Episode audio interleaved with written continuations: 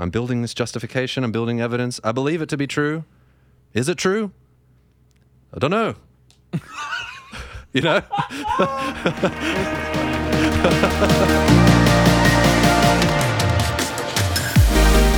Welcome back to Open to Truth, a podcast all about exploring big ideas and discovering truth together. My name's Clint, hey, I'm Tony. Welcome back. and today I wanted to uh, almost take another stab at a conversation we were just having uh, amongst us friends. Uh, also, one of a local listener of this podcast, and just our one of our buddies. And we were over at a a wing and a pub kind of establishment, having a discussion about knowledge. I sensed you weren't thrilled with how it went.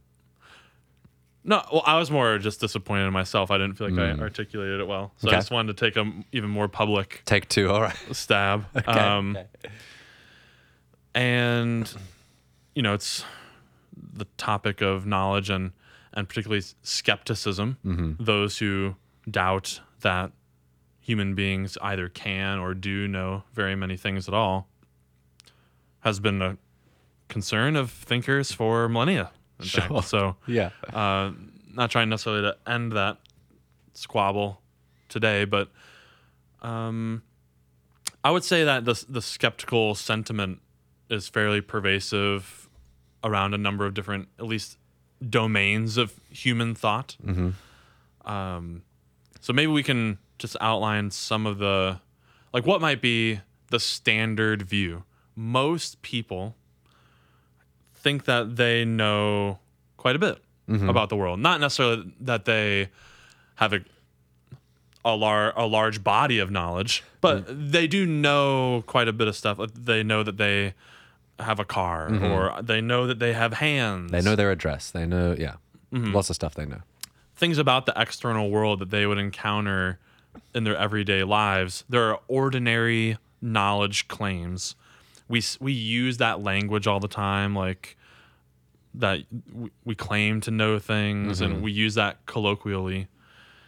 Um, so that's at least uh, at least some reason to take this seriously. Like if if the skeptical claim that human beings either can't or don't know quite a bit of those things, we have to really kind of reframe how we talk about things, how we envision the world. Knowledge pre- seems pretty central to how we navigate Yeah. Very useful. our lives, right? Very I mean, useful for survival. You got to know some stuff. Got to know about tigers if you want to avoid them. Mm-hmm. I don't know if that's true, actually.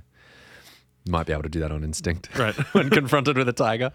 But yeah, in general, our, we are all trying to build working models of the world so that we can figure out where we are and how to act in it. That seems Mm-hmm. right to me.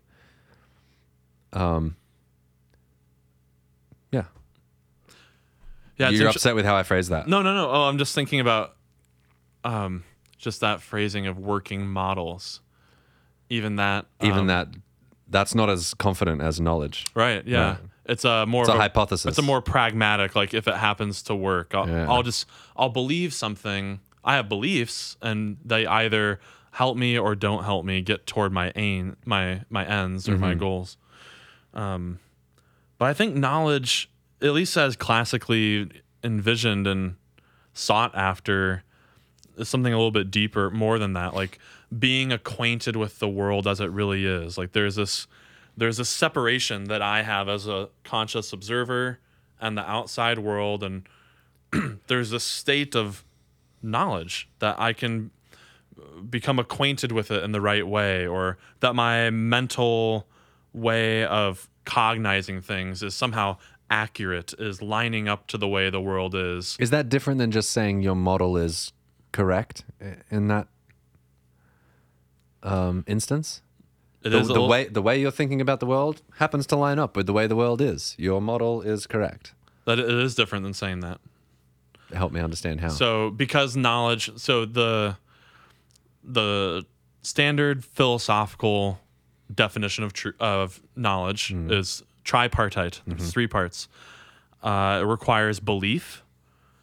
That belief has to be true, and you have to be justified or warranted in your belief. So what you just described is just the truth condition. So it, doesn't it just matter that you're correct? That does matter for knowledge, but it goes beyond that. I need to be justified in my assertion. So suppose I just told you right now the I don't know what if this is in fact coming up, but the Cavs Knicks basketball game will end with the score of 100 to 99. The Cavs win. I just I just spoke that out Yep. into the ether. And lo and behold, if we were to watch the game in a couple days, suppose that that was the final score. Yeah. And I said, "Aha, I knew it all along." Yeah. And you would say, "Hold your horses, mate. No, mate, you didn't. You didn't know that. You were right. You were correct, but it's uh, not. That's not a valuable mm-hmm. mental state at all. Maybe you happen. It, it was a good working model for maybe I put some money on it, and I actually won some money. Mm-hmm. But none of that uh, Doesn't get you to knowing it. doesn't get you to knowing. There's something, I think, worthy of its interest and valuable in itself to have knowledge. Mm-hmm. And what was missing there was I wasn't really justified. I didn't have good reasons at all for that assertion. Right. Um, I just kind of guessed, or I was clairvoyant in some way in that moment.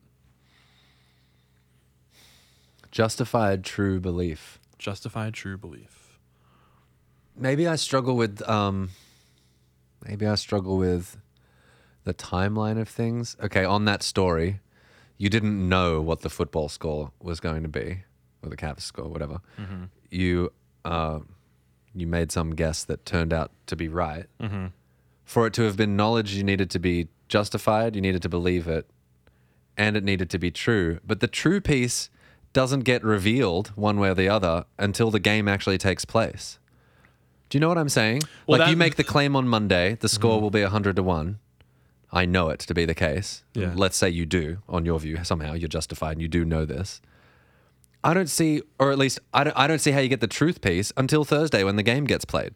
And then we'll find out if you knew. So maybe we should pivot away from a future based example. Okay. Because now we might be running into what we've done on another episode of whether or not future tense statements are truth apt at all. Right, right. So maybe let's, ta- let's table that one and Okay. I don't know, go with something. I, I'm wearing blue jeans. I know that I'm wearing blue jeans. Hmm. if you can see on YouTube, uh, you might also feel Mm-hmm. like you have know that, bit of knowledge as well.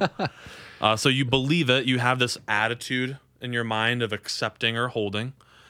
Uh, you're justified, you might say, in in believing that because like your visual apparatus is working. You think that um, the cameras we're using are correctly picking up the images here, and I, this isn't a figment of your imagination. Mm-hmm. You're not being fed. You're not a brain in a vat, or some evil demon isn't tricking your neurons into thinking you're seeing this. Like, yeah, just that dude that's talking right now on YouTube, is wearing jeans. Yeah. I know Clint is wearing jeans. That's that. I'm just saying that that's the standard view mm-hmm. of knowledge that we would all kind of be on board with. Present tense doesn't have to do with the future, and in fact is likely about the past. Yeah. I, I'm just having a hard time teasing out the difference between the justification that you have there and um, how you go to figure out whether or not it's true. Those seem like the same process to me. So, like, you make this claim, I'm wearing blue jeans. Uh, he believes it. Okay. Ticks that box. Is he justified? Well, I look down, I see blue jeans. So that kind of justifies you. Okay, should we find out if it's true? Well, I look down, I see blue jeans. So it is true. See how these two are the same exact process? Like the process you use to be justified is the process you use to figure out whether or not it was true. Am I understanding that right? It seems wrong. Something about that seems wonky. I'm not getting the distinction there. Uh, the truth condition. Good. I'm, I'm asking, how do you know it's true? Well, yeah, the, that's the just. How do you know that you know? Uh, those are those are different. Okay, all right. We'll get there the then. the justification, and that's where I think we were hanging up. Hmm. That's that was the hang up at the pub. The justification process just is that process by which you try to ascertain whether something's true. That's the hunt for evidence. That's the gathering. That's the subjecting your uh, mental apparatus, your sensory apparatus. You're wondering like, am I high right now or drunk or being hallucinating. Well, no, I, I really am experiencing blue jeans right now. Mm-hmm. The truth condition is kind of separate from that. It's mind independent. It's- okay, that's what I needed. It either obtains or doesn't obtain. yes. Right. So that that is not dependent. Whether it's true is not dependent on your that whole justification, Justification process. or whether you believe it. yeah, It just is or it isn't. that's right. And so this is helpful because I think because the skeptic who thinks that we either can't or don't have knowledge about a great many things actually agrees with this concept of knowledge. They agree that knowledge is, is justified true belief. It's just that we're one of those consistently fails, and it's usually the justification part. You think you have good enough reasons for these things, but you don't. Right. So suppose um, I think this is we can tease this out by noting kind of how sometimes the term skeptic can be a little bit slippery. A lot of us use that word as like, oh, that person's. Uh, I'm skeptical of that decision, which means really just you're questioning I or have some doubting. doubts about it. Yeah. Right. That's not quite what we have in mind, or at least I don't. Um, you can also sometimes it's let's say in the realm of ethics, because you can be a global or a limited skeptic. A global skeptic would be we can't and don't know anything at all. A limited skeptic would be maybe like on individual domains, like oh yeah, we can know things in math, but we can't know things in religion Right. Okay. or we can know things about uh, external world and there's chairs and there's people and there's computers and there's lights but you can't know anything about ethics. Mm-hmm. so th- there's all sorts of different kinds of skepticism that we just need to be clear about yeah. wh- wh- what we're saying. Let's take the ethics case. You could be there's two different types of skeptics here let's say. There are ethical truths we just can't know what they are. They're somehow outside of our cognitive grasp or we don't have the right machinery to pick up on those or whatever the story is we can't ascertain what they are or you might say actually there are no ethical truths and that's why we can't know them those are very different Yeah. Yeah. that second one is not what I'm interested in because that's more a claim about metaphysics. What um whether there are or are not moral facts. Uh, and that leads to us not being able to have ethical knowledge whereas the former one is more epistemological Yeah, or having to do with our facts. justification and knowledge and yeah. And when so okay, um, so which form of skepticism do you want to?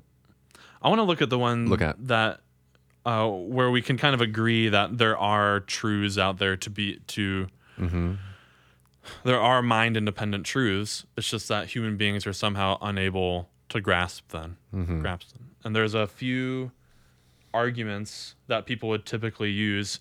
So I mean, normally you'd encounter these like maybe in a philosophy class, but I don't know. You could encounter this kind of thing. Um, in in certain discussions like and and why I think this matters not only for our or, like just preserving our ordinary language and talk of knowledge like there are a lot of important ordinary knowledge claims that you would want to hold on to like I know that I have hands. Oh my goodness. I know that I'm married. I know that I have children. Though these are the kinds of things under assault from the skeptical arguments. Yep. as well as even broader maybe if you're from a religious background i uh, like in john 17 3 in the new testament uh, this is eternal life that they know you the mm-hmm. one true god. Mm-hmm. So like part of the summum bonum the great good of man knowledge is wrapped up into that. Yeah. and so these skeptical arguments threaten to undermine this. Mm-hmm. And so i think it's worth investigating. And we, when you use the word know, you don't mean certainty, right? Or do you? I I personally do not. But that I think that is the flashpoint Yeah. of the discussion. I like I walked away from our meeting, our lunch the other day, thinking I think it is just coming down to how we use these words. Maybe, um, like maybe we just need a new word or something. If you don't mean certainty when you use the word know? Because I think colloquially, most people do mean that. They mean if you know something, you can't be wrong about it. But you've said just a moment ago, you it can turn out to be wrong. You can be wrong about something that you know, right? You can. Okay, that's where I get lost, and I think a lot of the audience will get lost as well. Okay. So, because I think colloquially, the way we use the word is if I know something, I can't be wrong about it. I guarantee it. I promise you. I know this. Um, now, we do all the, maybe we don't always, like, how can I say this? I have beliefs. There's a lot of things I believe and act as if they're true, but I am not certain and I could be wrong about. And I actually think that's where most of, that's the way, hmm. like, yeah, again, it just depends how you're using that word. So, do you personally feel like you know very little? The way I use that word, yes, because Wow. because I do. When I say I know something, I mean I'm certain about it, Yeah. and so But because that you like I am not certain about many things. that you have a son. Um, yeah, I am certain I have a son. Oh, you are certain. I mean, I think so. I don't. I um. Okay. Think about And, and maybe and again like back to, or not again, just with the colloquial part or like how we use the language. yeah. that ca- it can be misleading, I guess, um, because cer- I don't know. I think people might use certainty differently. Certain is like the highest form, the the highest epistemological Confidence level. Yeah. confidence level you can get, which is airtight. It's certain. Cer- If you're certain about something, you can't be wrong. right. And so, okay. Now, there's maybe this is helpful. Mm-hmm. I would say there's a huge difference between psychological certainty and epistemological certainty. One is a feeling of like I feel really strongly about this, and the epistemic certainty is more like take your feelings out of it, the strength of your reasons, mm. and with like w- with certainty, I can tell you that two plus two equals 4 mm-hmm. just by dint of what the meaning of those words are, it has to be true. I'm certain. Mm-hmm. If I'm wrong about that, uh, everything goes out the window. Yeah. You know, I mean, really. Yeah. Um, So, although like there are madmen that can be psychologically certain of a great many things, some who claim to be the archangel Sure. Gabriel Yeah. and are in fact not. Yeah. But I would say they don't have epistemic certainty. They their reasons don't their their justification meter doesn't go all the way up to 100%. percent Mm-hmm. What the ordinary view is trying to preserve is that we don't have to reach the 100% mark in order to claim that we know. yeah and maybe that's um how does that not just come back to like we should use this word differently? Like uh, because i i um i have no problem saying to the skeptic uh, who asks do you know you have a son? Well technically no i don't know. I could be a brain in a vat. I don't know you know? Great this could be the matrix maybe i don't really have a son i'm certainly having the experience of a son and i do believe that i have a son so i'm acting as if i have a son and that's a long-winded way to answer somebody who says, "Do you know if you have a son or not?" Mm-hmm. But I guess that's what my answer would technically be: is I, mm. I don't truly know. I could be wrong about it, but I really do think I do, and I believe I do, and I act as if I do. So that that's how I want to use the word. That's how I want to talk about it. But you're saying I'm using the word "know" wrong there. No, no, no. Okay. I'm not. Okay. Uh, well, Well, maybe. I I do. Like, well, if that's yeah, that's what but- I'm saying. but it's in line with like there are other views that would say that that's the exactly right way to parse this problem. It's called contextualism, oh, and that view says that uh, depending on the context of the discussion, the meaning of the word "know" changes, and That's- that's how to solve skeptical worries. So when I'm talking with my That's my friend, instinct. then I do know that I have a son, but in but the if I'm talking to a skeptic who's going to be a dick, then I I'll be technical. I don't actually know. I don't view that as a genuine, interesting solution. I mean, Well, I, I offer it because I don't know if there's a genuine, interesting problem. That's why. Like for somebody who is a contextualist, this is this whole thing is a non-issue. It's just a matter of how we're using the words, right? That's why I want. I started with like, and maybe I'll try. I'm sorry. No, no, it's okay. I know this take two. You wanted to be better, and I'm just I'm putting the wheel. Um, no, stick the because spoke. this is helpful for me to like take another yeah. try to be better about this. And maybe I'm just it's not right, you know. I was trying to cast this vision for there is this legitimate good.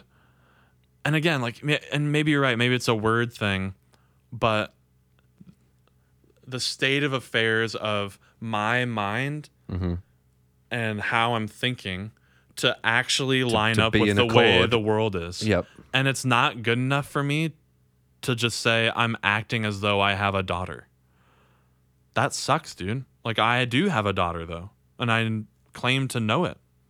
I don't want to just uh, it feels like cheapening of that great value of knowing to just to capitulate to the po- just because there's a possibility that I'm a brain in a vat.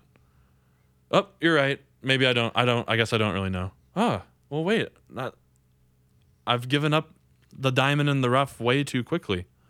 But I, when you talk about this, y- correct me if I'm wrong. The great good of the mental furniture aligning with reality. That seems uh, like phenomenology. Like it, there's a texture to your experience of a child that you don't want to lose. You don't want to give up by saying, "I don't technically know." What do you mean, man? I really do know. That is my daughter. My my willingness to capitulate to the skeptic in a classroom doesn't in any way undercut the realness of my relationship with my son day to day and how I uh, perceive it and think about it.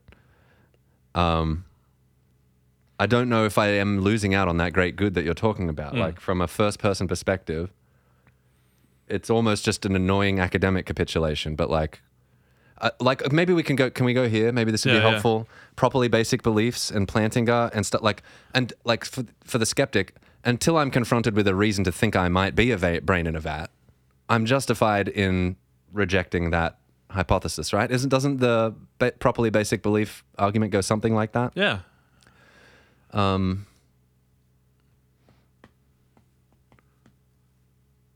But it just seems like you've you are ceding some ground by giving them the word know.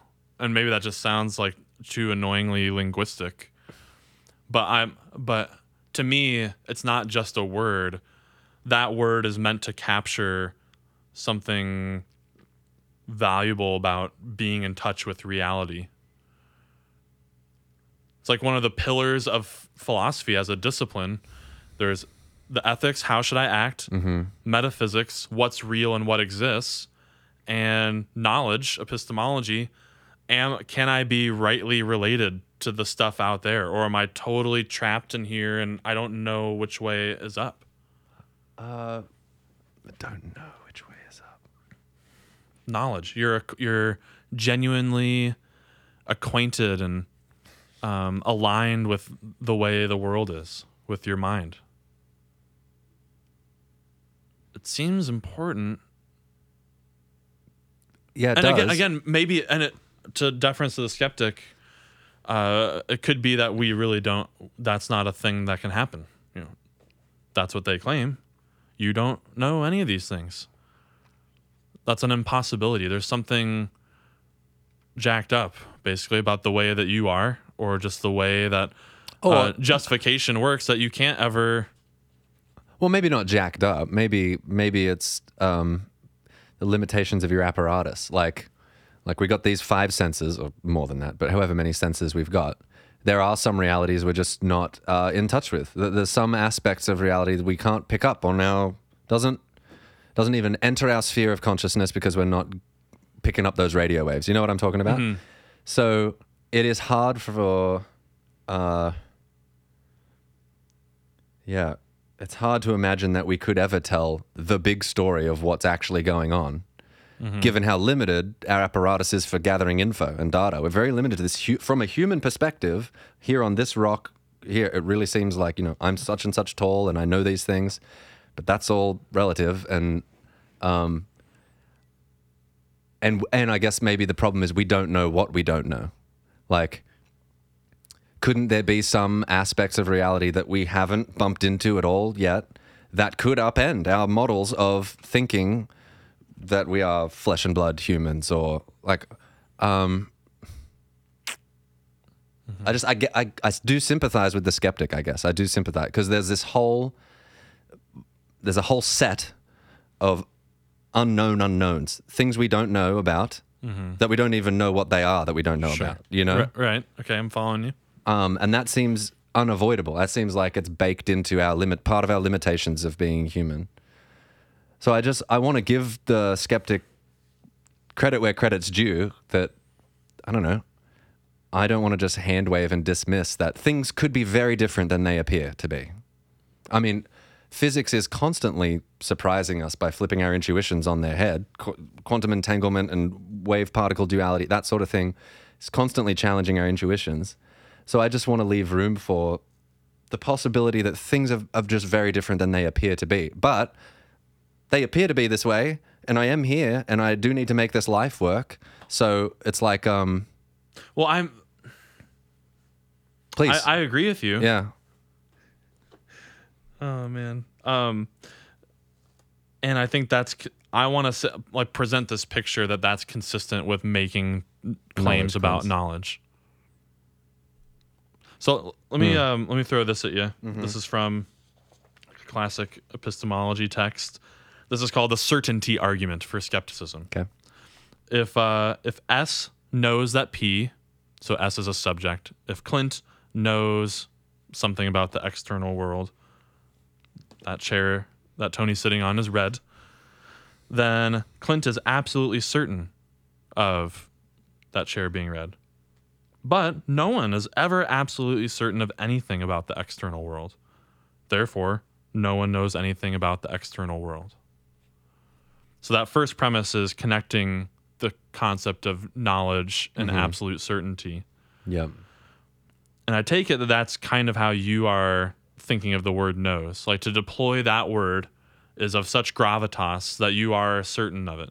yeah. I mean, mm-hmm. in my internal lexicon, those words are synonyms. Right. And I think how about this? So another way of recasting that is if if I know that P, whatever proposition, then I could not be mistaken about P. Is that what Yeah. like I could not be wrong. That's wrong how I want to use the word. Yeah. Okay. And I think that's con- when you said earlier, like that's where I'm getting tripped up when I said, yeah, like I know it, but I could be wrong about Yeah, it. I hate that. I hate that, man. okay. Let me throw. If you if you could be wrong, don't tell me you know it, man. so here, here. Okay, let me try this. Here is an analog, like a similar structured sentence. Yeah.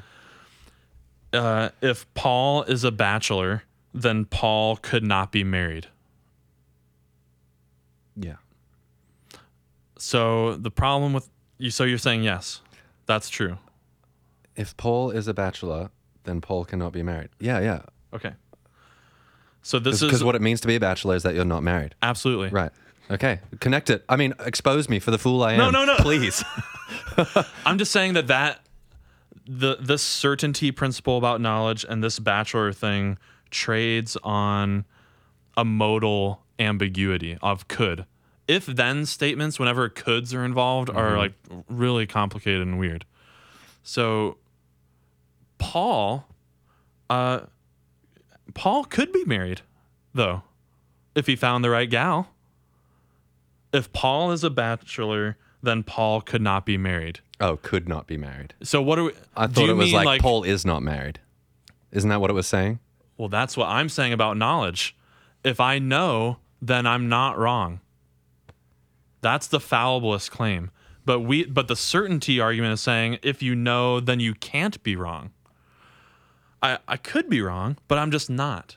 Just like with the bachelor. Retrace it, man. You, I, Okay. I got lost there when when the script flipped from Paul is not married to Paul could not be married.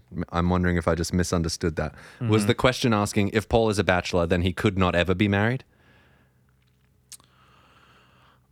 Like because that's different than Mm-hmm. if Paul is a bachelor, then he's not married.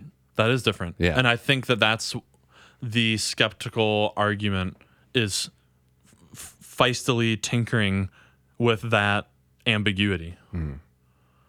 When you when you say if I know that P, then I could not be mistaken about P. It's true in the sense that by definition, like we talked about earlier, justified true belief, if you know it, then it's true. So like if you knew, then you couldn't be wrong about it because it's true. It's true, right? That's baked into the knowing. Yeah, but it but P could have been otherwise. It's it's contingent, you know. It's contingently the case. I I could be wrong about that. Just in the same way that if Paul is a bachelor, yes, it's true. In virtue of being a bachelor, he can't be married. But Paul himself could be married at some point. I feel really dumb. I know you keep presenting it like, and then now the light bulb's going to go off, and it's just not happening for me.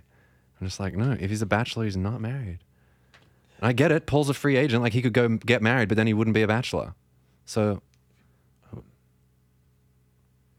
I took the question to mean, hey, there's this guy, Paul. Uh, if I tell you that he is a bachelor, and that is true, that he is a bachelor, then there's no way he could be married, right? Yes, that's right. If you are true about, if it's true that he is a bachelor, then he could not be married. And you're like, yeah, but after we told that story, Paul could go get married. Well, that would be different. Then he wouldn't be a bachelor anymore, and he would be married. I want to say that, that we can tell that same story about knowledge. So, or how about how about this? Um,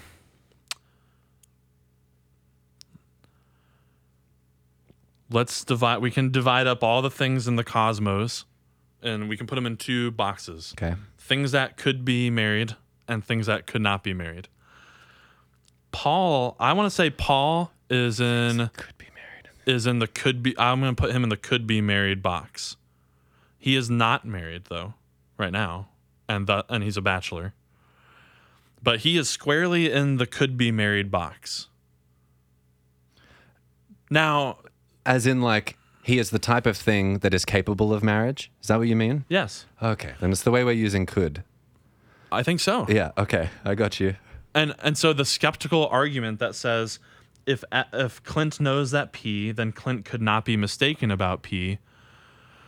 Um, Clint is in the box of actually I could be mistaken about P. I could. But I'm just I'm not mistaken. Just like I'm a bachelor.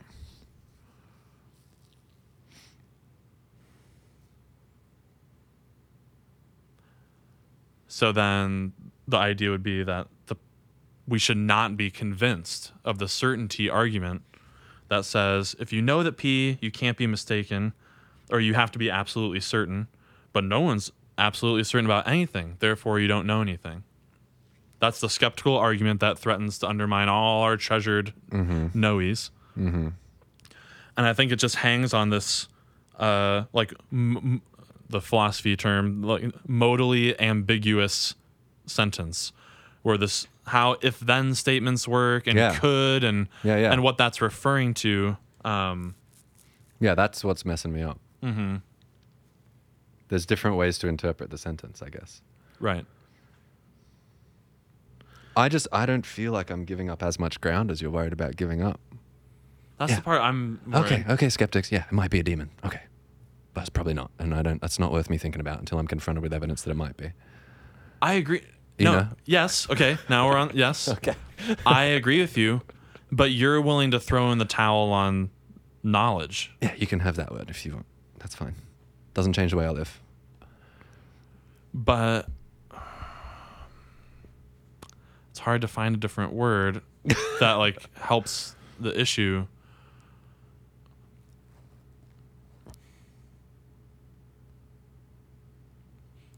Like, uh, do you feel like a lot is diminished going from? true i mean I'm a- true it's it's true that i have a son and i have really good reasons for yeah, thinking it no, no, yeah, yeah. But um, do you feel like a lot is diminished from I'm I'm hundred percent sure I have a son to I'm ninety nine point nine percent sure I have a son? Could be demons, could be brain in a vat, small chance, but like I'm very it's probabilities. I'm very very confident that I have a son. Could be wrong, might be wrong. Maybe it's demons. Mm-hmm. But look, I'm pretty dang sure I'm going to say that I know. that's my view Yeah, that's, your view. that's what i'm saying you just at the very end you're like i'm gonna say that i know i agree with you you should Which is how I do it colloquially. And then when I'm pressed by a skeptic, I'll say, yeah, you're right. Technically, I don't know. I'm not certain. yeah, yeah. But to, I'm just wondering, And- if, and so I is this all just a big semantics fight that do, we don't need to have? I'm wondering. That like I, sh- I can't fault you there. Like that is like that's a major view in this space. Okay, Um, called con- the contextualist, contextualist. view. But then maybe that's Maybe that's where maybe, maybe, that's where I am. Maybe that's, okay. where I am. The where I struggle with the the JT bit, justified true belief bit, and I don't know if this gets too meta or too convoluted, but the the knowing that you know bit becomes Mm-hmm. tough for me because again, going back to the your justification and the again the, whether it's true or not is mind independent, but whether or not you know it's true, whether or not you know you have the J, the T, and the B, h- how do you know that you know? Um, all isn't all you ever have the belief and ju- finding justifications for the belief. Um, Because How- the justification how can you are ever- truth indicators. It's- right. Yeah. Right. So how can you ever know that it is in fact true? And so therefore I know that I know. That's true. I'm building this justification. I'm building evidence. I believe it to be true. Is it true? I don't know. You know? this is funny, man.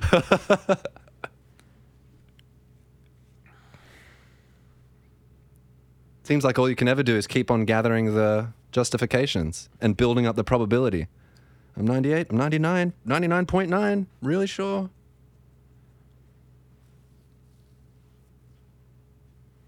Hmm. I don't know.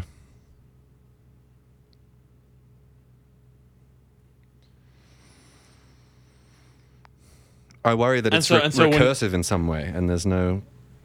And so on that story, then, yeah, you just seem, yeah, I guess not committed to like. It's I don't.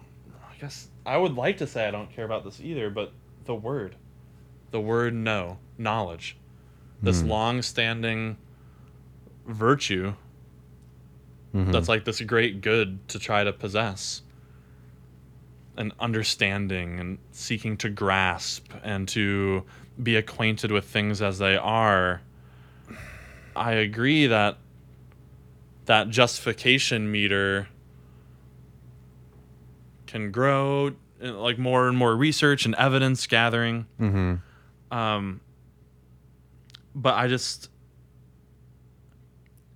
here here's here's what I don't appreciate or don't love about the skeptical position Yeah. is that they're saying, Clint, you don't know that you have a son because it's possible that you're a brain in a vat. And I agree that it undermines certainty Mm-hmm. but I don't agree that it undermines knowledge. Me being acquainted with the world as it is, and a mental alignment, and I'm in epistemic good standing with the way th- the world and I are co- cooperating. Mm-hmm. That's knowledge, and certainty is really cool. Like there's some things that we can be certain about. I th- I happen to think Yeah, like Act- mathematical truths and Yeah, of- a priori stuff. Yeah. logical truths Yep. that bachelors are unmarried males. Yep. There was a bunch of them. Definitions, basically. Mm-hmm. Um, and and those are fantastic. But that doesn't exhaust the things that I can know and be rightly related to the world by. The skeptic is trying to.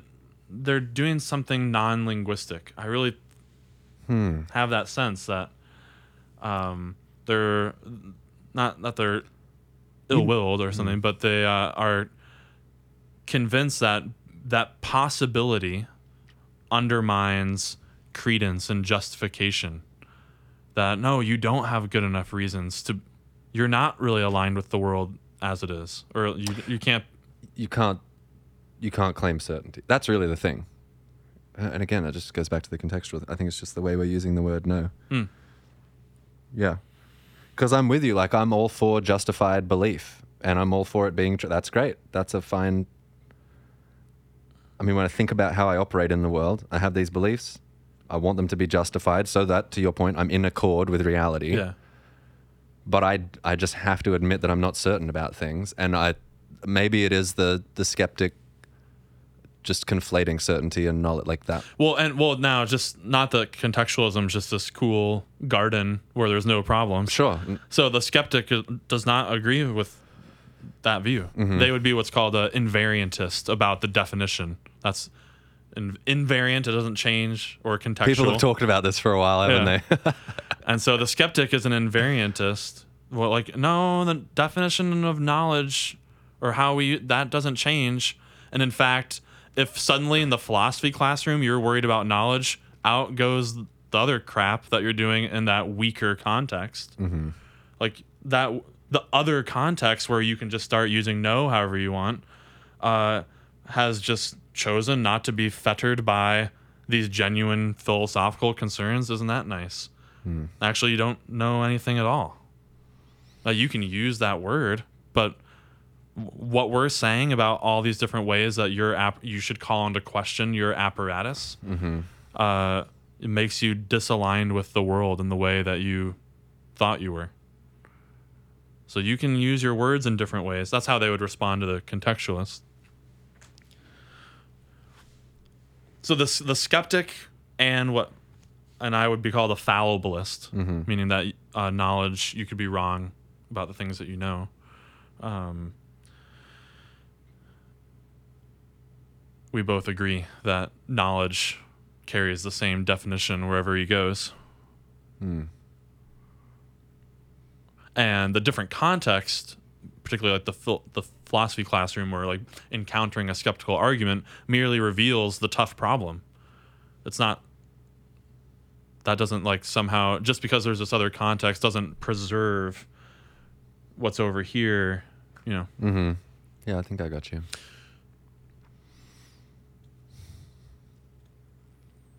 Yeah, it just feels like I'm I'm yeah, it, I guess that's the starting place. Like I feel like I'm giving something up Yeah. to say that I don't know them. Both ordinary knowledge claims and big important ones about the cosmos or ethics and religion and I know that I have a dad. I would love for that to be the case. But the skeptic says no. You might have popped into existence five minutes ago, and there are no dads. Yeah. Could be. It could be. And the question is does that undermine knowledge? And I say it depends how you use the word.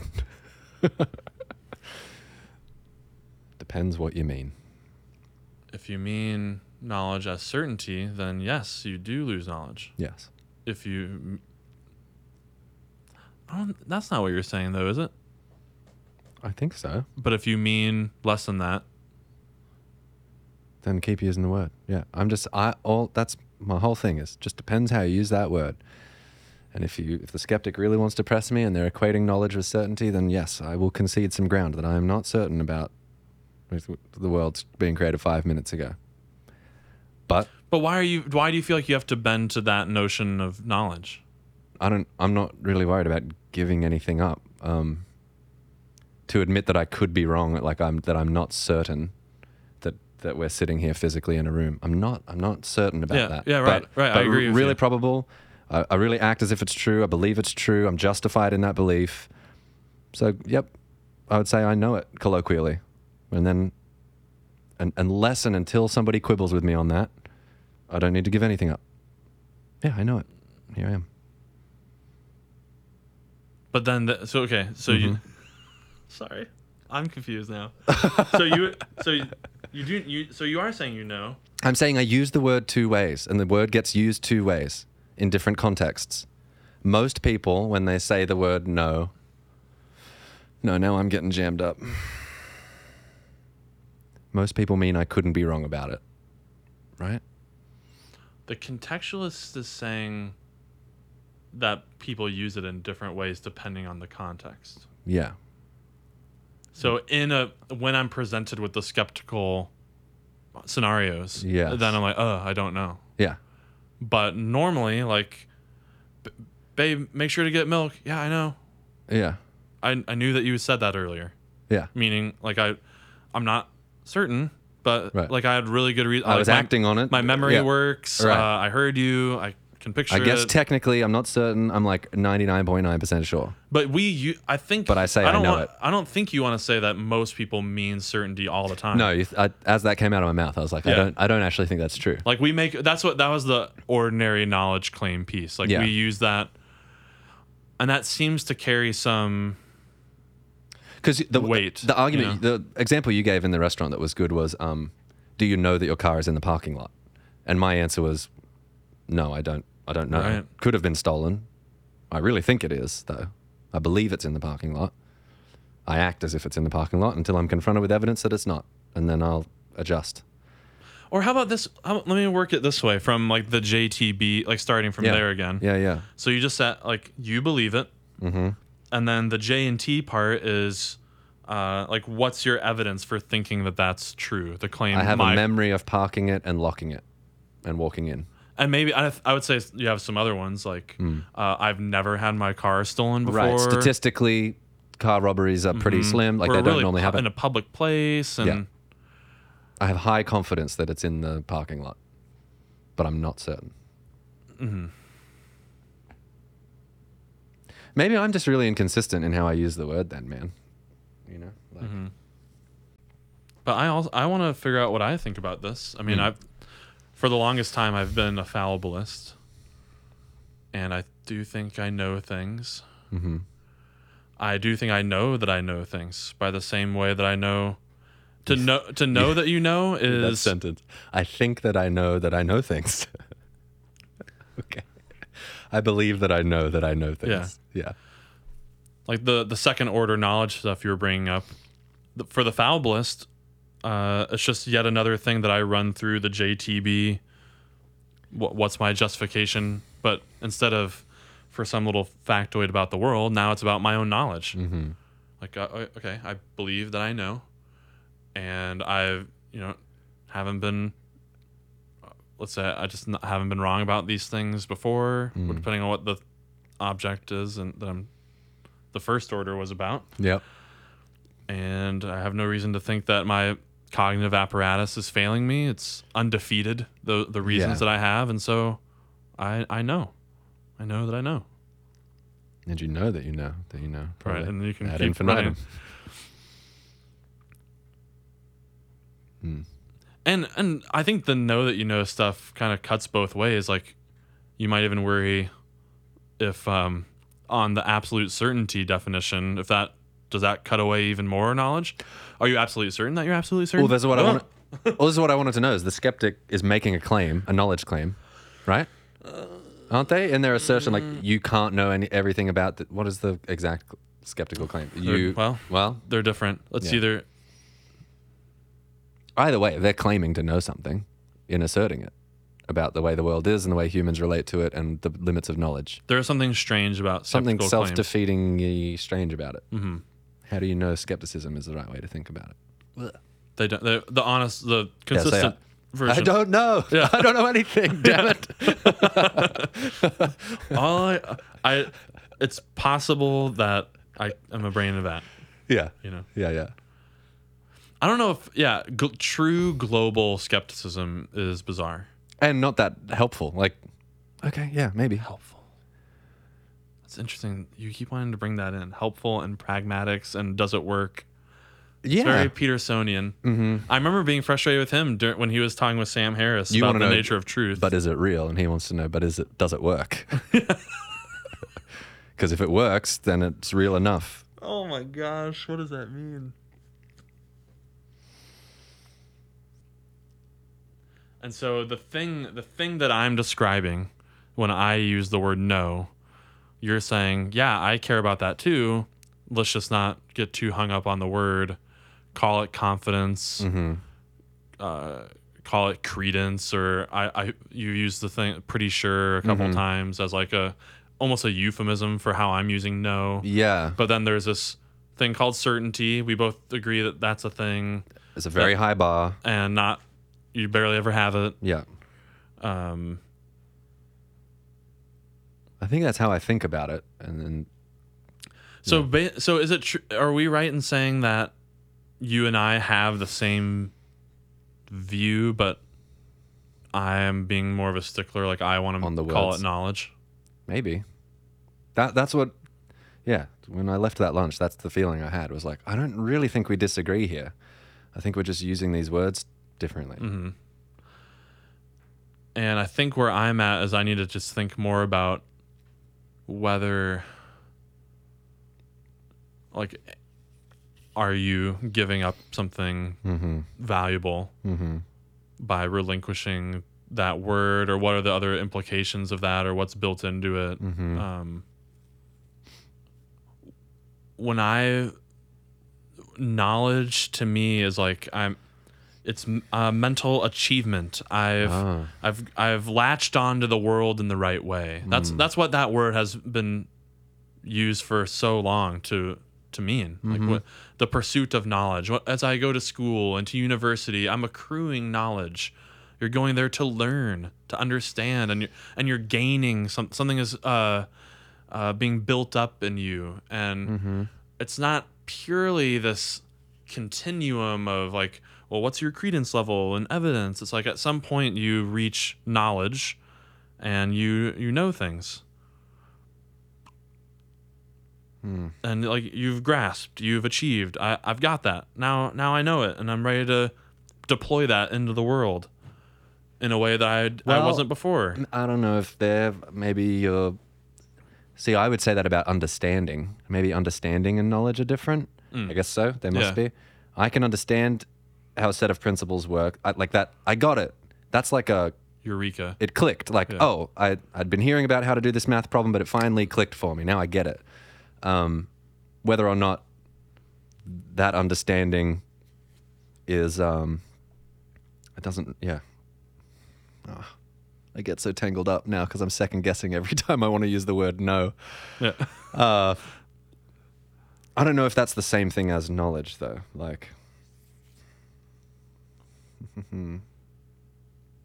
yeah, you really don't want to give up something. Because I can understand fictions. Like, I can understand, um, I could understand how a hypothetical model of the world works, and it clicks, and I got it, and I get it. And, uh, but it's in, it doesn't actually accord with reality or something. So I don't know that stuff to be true. I just I know enough about that system of thought to operate within it. Yeah.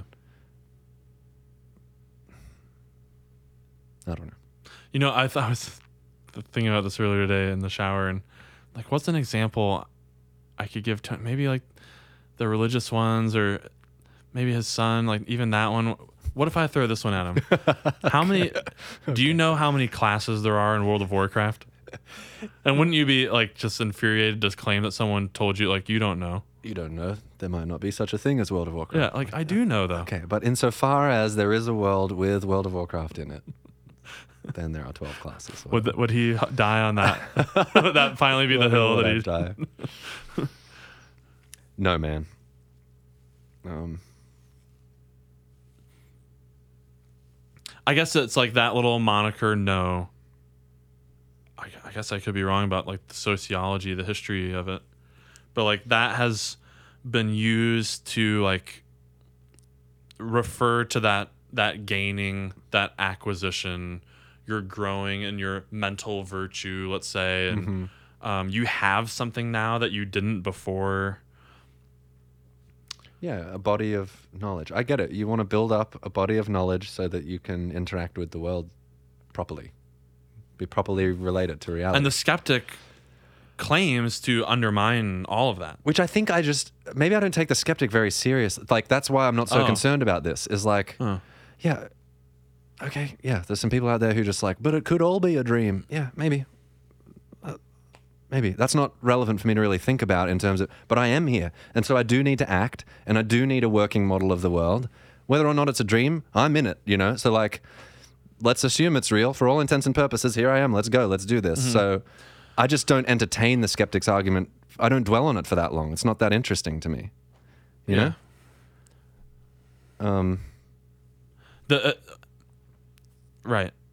Well, now maybe this is where the initial distinction,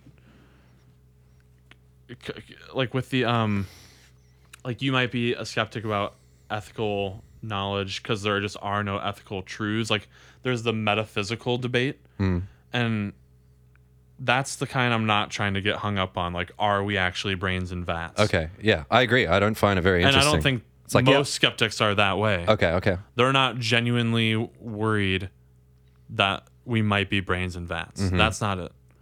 It's that it is possible that that's true. It's the it's the epistemology of it. Yeah. Because it's po- so they claim because it's possible that that's true. It, it could be true. Yeah. Therefore, you don't know anything. Yeah. That again is just them co-opting a word. That's what that feels like. It's like because it's possible that um, I agree that that's the solution to the problem.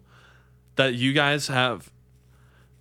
Yes, I say- do agree. Say it again. that that uh, I don't feel the need to let go of the storied tradition of uh, this whole thing we've been talking about of accruing and gaining. I know Mm-hmm. just because you have changed the definition Yeah, to you moved the include absolute certainty. Right. Right. Right. I don't. I resist that, Mm-hmm. and here's why I don't think we need to include it because of the ambiguity of if hypothetical statements with could in there and where do I put the modal operator Yeah. like I, it's like you're right. I know it, so I'm not wrong, but I could be wrong because the thing that I'm talking about is contingently true.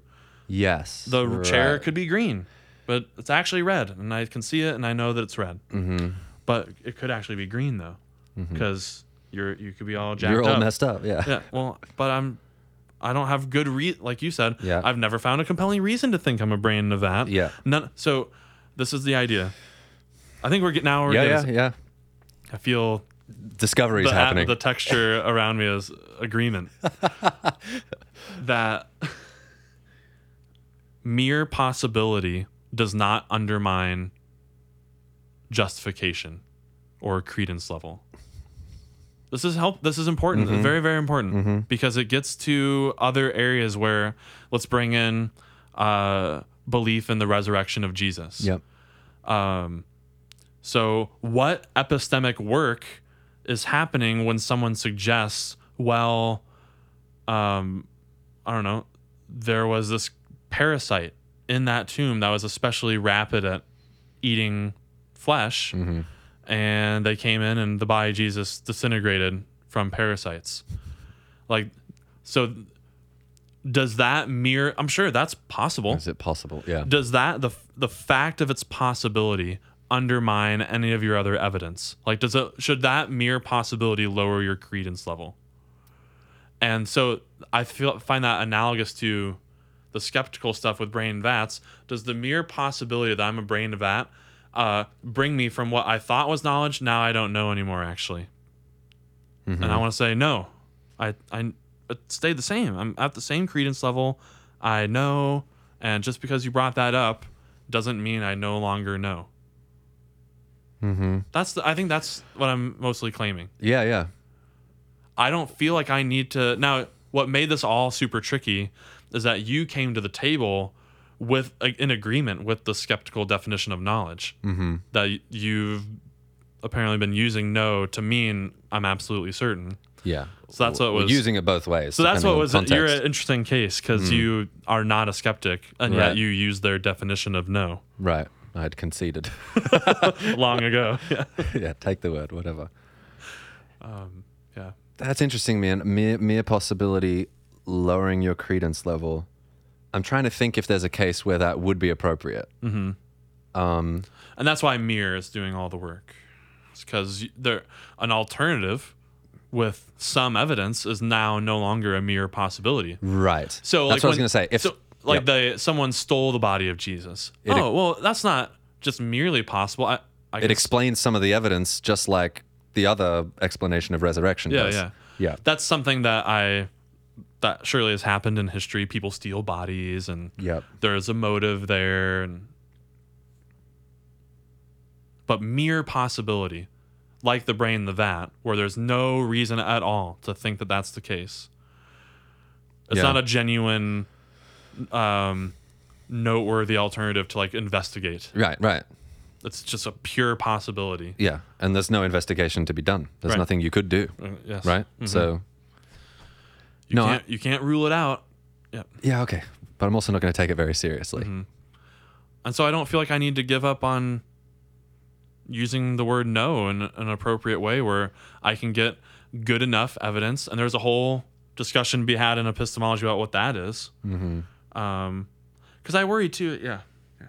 Anyway, just that whole accruing enough evidence to get enough justification to make a knowledge claim. It's undefeated. Mm-hmm. There aren't, um, you know, undermining evidence that's coming in. Like, oh, it turns out uh, Tony gave you a hallucinogenic pill Mm-hmm. earlier. Well, okay. Well, upon learning that, That now does undermine. that revises my calculation. Yeah, yeah. Yeah. Okay. All right.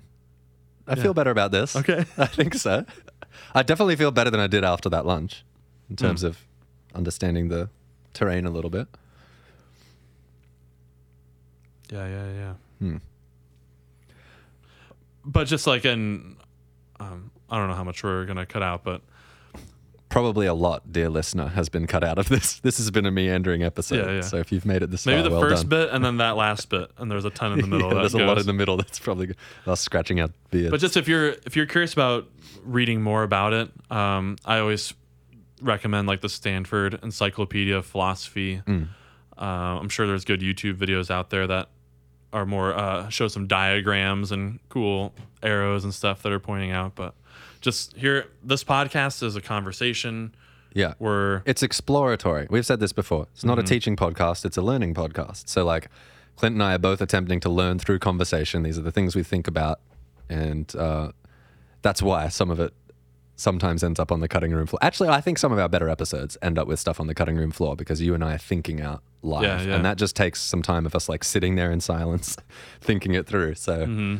Hopefully, we didn't lose you there. Hopefully, you followed along. yeah, Um, yeah. And also, I'm uh, similar to uh, in our previous Trinity episode, Mm. the role of tradition. Yeah. uh, in maintaining that doctrine, I too, I I do know that there are a ton of really bright, and most philosophers are think the way that I was trying to articulate the fallibilist view, Mm-hmm. and so I'm just wor- I. I was just feeling that pressure to, To, like, do it justice. Yeah, Do the because- view justice. because I know that they all think there's something really important at stake, Mm-hmm. and it seems odd that it could all be swept away by like, oh, it's just a word, doesn't matter. like, oh, they just spent their lives, their whole life defending that word.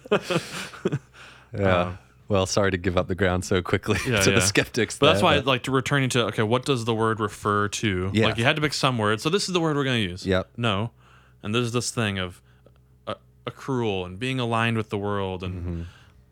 yeah, Yeah. All right. Well, thanks for listening. Yep. Uh, as always, you can leave a comment if you're watching on YouTube. Chuck one down there. We'll get back to you. You can always write into the show, mailbag at openatruth.com. We'll collect your questions and comments and uh, do a mailbag episode here in a bit. And thanks for listening. Thanks for watching. Thanks for hanging out with take us. it easy. All right. We'll see you. Bye. Stay curious.